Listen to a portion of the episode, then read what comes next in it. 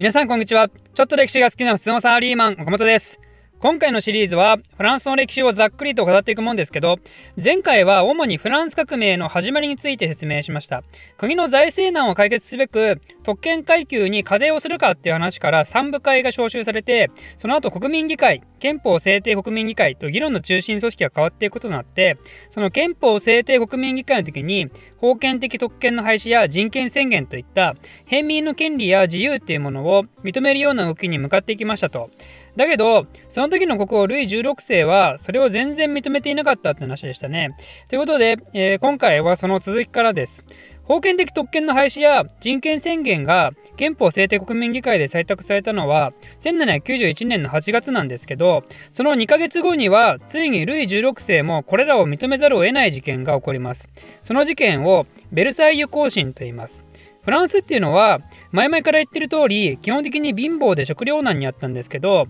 それであのマリー・アントワネットの民衆を怒らせた有名なフレーズとしてパンがなければお菓子を食べればいいじゃないってが出てくるわけですね、まあ、このセリフ自体は創作って話ですけど、まあ、パンが食べられないぐらい民衆は苦しんでいたのは事実でその我慢の限界に達したパリの女性たちがパンをよこせと突如ベルサイユに押しかけたんですね。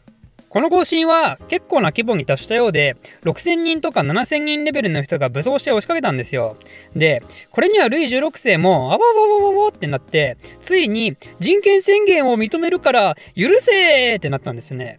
あのね、ルイ16世って結構こういうところがあったらしくて、ルイ16世自身は結構おしとやかというか、あまり自分が強くないボケーっとした人だったらしいんだけど、だからこそ、こうやって強く何かを言われた時に、強く抗おうっていう気持ちがなくて流されやすいんですね。バスティーユ襲撃のきっかけになったネッケルの悲鳴なんかも、まさに同じですね。で、それはいいとして、これによってようやく人権宣言も正式に国王に認められたんで、今後、つつがなくフランスっていう国は、自由主義のもと、立憲共和制に向かって着実に動いていくかっていうと、ここでまた一波乱起こることになるんですね。実はこのベルサイユ行進の結果、ルイ16世とマリー・アントワネットは強制的にお引越しをさせられるんですよ。それまで住んでいたベルサイユ宮殿からパリにあるトゥイルリー宮殿っていうところに移されたんですね。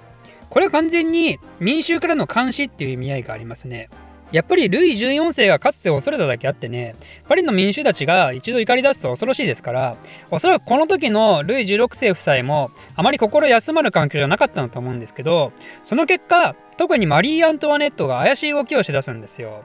彼女はもともとオーストリアの人なんで、外国にコネクションがありますよね。それに加えて彼女は結構愛人が多い、濃い大きい女性だったんで、そういう愛人貴族から膨大な資金を調達することもできて、つまりコネはあるわ、金はあるわで、ここに来てフランスからの逃亡計画を練り始めるんですよ。マリー・アントワネット的には、フランス王妃としての特権がどんどん失われつつあって、住み慣れないパリの宮殿宮殿で大嫌いな民衆の監視下に収まるのはごめんだと。そういうことで、特注の豪華な場所を準備して、この夫婦は突如フランスからの逃亡を図ります。それが起きたのが1791年の6月、バレンヌ事件ってやつですね。まあ、だけど、やっぱそんな超目立つ豪華絢爛な馬車に乗りながら、田舎町をガタガタ揺れないようにのんびり走って、さらには外でピクニックしながら逃げるんで、これは速攻見つかって、そんでもってすぐにパリに連れ回されるんですね。この事件はですね、一見かなりしょうもない事件なんですけど、歴史的意義としては実は重要で、この事件を機に民衆がフランス草原に対して疑惑の念を持つようになってしまうんですよ。なぜなら民衆からしたら、フランス国王が海外に仮に逃げ延びたとすると、その後、その亡命先の軍隊とともに革命を起こしている民衆を叩きのめす可能性があると。ルイ16世は人権宣言認めて改革に歩み寄りを見せたつもりだけど腹の中では俺らのこと殺そうとしたんだと思われても不思議ではないわけですよね。ということでこの事件の後フランス国内は国王を排除した共和制の樹立を求める声が強く出るようになります。そんな混乱が生じている中実は憲法は並行して作られていてなぜならこの時の議会は憲法制定国民議会ですからね憲法を作らなきゃならんと。というわけでついにこのタイミングで完成するんですよ。1791年に作られた憲法なんで、これを1791年憲法と言います。非常にひねりのない名前ですね。で、この1791年憲法においては、まだ国王っていう存在は認められていたんで、強制にこしろなんて声はありつつも、まだまだ王政国家としてのフランスは続いていきます。で、憲法制定国民議会は無事憲法を作り終えることができたんで、ここで解散することになって、この次は、憲法の次は法律だってことで、立法議会っていう新たな議会が発足します。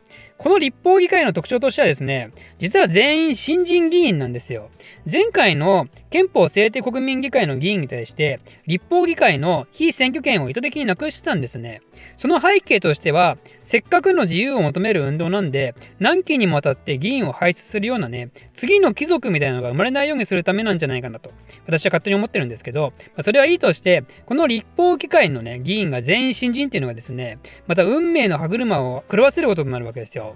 実はこの時のフランスってオーストリアとプロイセンからピルニッツ宣言っていう宣戦布告を醸し出したある種脅しのようなものを出されるんですよ。やっぱりマリー・アントワネットって元はハプスブルッケのお嬢様ですからね。それがフランスの民主によってちょっと危ない目に遭いそうだなとなるとやっぱそれを助けたいのが人情じゃないですか。このピルニッツ宣言を出したオーストリアの君主はマリー・アントワネットのお兄さんですからね。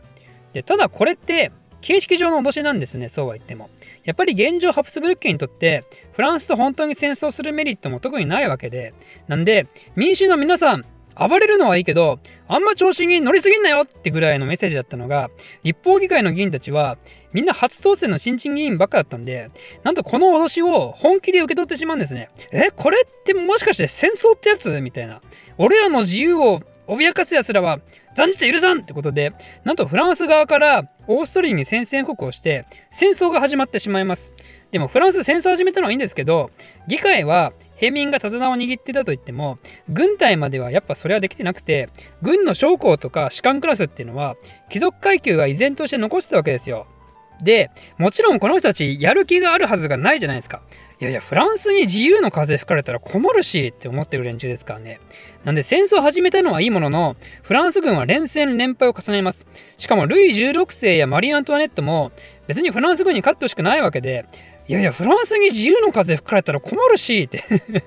って思ってるわけで、まあ、そういうわけで、なんとオーストリアのお兄ちゃんにフランス軍の情報を漏らしたりするわけですよ。なんで非常に歪な戦争ですよね、これ。戦争開始を宣言した中央の機関は戦争勝ちたいんだけども、現場にいる連中は勝ちたいと思ってないし、しかも国家元首は対戦国に情報を流すしでね。で、あまりにも巻きまくるフランス軍に、さすがに民衆も疑惑が生じて、裏切り者の国王などもういらないさっさと強制に移行しろと暴動へと発展してしまうんですね。ということで、民主たちは国王夫妻のいるトゥイルリー宮殿に押し寄せて、この2人をタンプル島っていうところに幽閉して、そしてついに王権の停止を立法議会に認めさせたわけですね。立法議会っていうのは1791年憲法に従っている議会であってつまり王政をベースとした憲法下の議会なんでその王権が停止された以上立法議会はもう存在できないねってことでまた新たな選挙が始まりますこの結果誕生したのが今度は国民公開っていうもんです。この国民公開が正式に王権の停止発表して、これによってフランスは初めての共和制へと突入します。今回のシリーズ、フランク王国からずっと王政が続いてきましたけど、ついにここでそれが途切れることになるんですね。これをフランス第一共和制と言います。この国民国会の特徴としては、ジロンド派とジャコバン派、もしくは山岳派との対立があります。突然何って思うかもしれませんけど、まあ、簡単に言えば、革命をここで終わりとするか、もっと進めたいかっていう人たちの違い。革命はもうここでおしまいじゃねっていうのがジロンド派で、もっと進めたいっていうのがジャコバン派です。もっと進めたいっていうところの意味としては、この時点で王政は廃止させられたんだけども、それでも都市の仮想市民なんかは、まだまだ物価高騰の波にさらされて、苦しい生活してんだと。だから、もっと市民のためにドラスティックな政策を推し進めるべきださらに言えば、市民がこんなに苦しんでるのは、元はといえば、フランス国王家のせいだろうが、ルイ16世なんて殺しまえみたいな感じです。で、ジロンド派ってのは、立法議会の時の主力派閥で、つまり戦争を負けまくったり失敗したグループなんで、国民公会では、このジャコバン派が過半数を占めて勢いつけてたんですね。そのジャコバン派のリーダーこそ、ロベスピエールっていう人物です。後の強政治を執行する人ですね。この国民公会の下で、ついにルイ16世に対する裁判が始まるんですけど、まずルイ16世は有罪かどうかっていう裁判に対しては、これはほぼ満場一致でイエス。で、次に、ルイ16世を死刑にすべきかっていう裁判に対しては、これは6割ぐらいの割合でイエスとなって、ルイ16世の処刑が決定されることになります。まさにジャコバン派の思い描く通りに進んでいったわけですね。ということで、これにて1793年の1月に、ルイ16世は現在のコンコルド広場でギロチン刑、そして同じ年の10月には、マリー・アントワネットも処刑されることになります。この国王夫妻の処刑っていうのは、ヨーロッパ中に一大ニュースとして飛び交うわけですよ。あのブルボン家の国王とハプスブルク家のお姫様が怒れる民衆の手によって殺されたぞいってことでこの後のフランスを取り巻く環境はさらにもう一段階大きく変わっていくことになるわけですが今回はここら辺としておいてこの続きはまた次回説明したいと思います。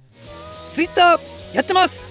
岡本の非生産的な日常に興味のある方は岡本歴史で検索してぜひフォローよろしくお願いします。ではまた。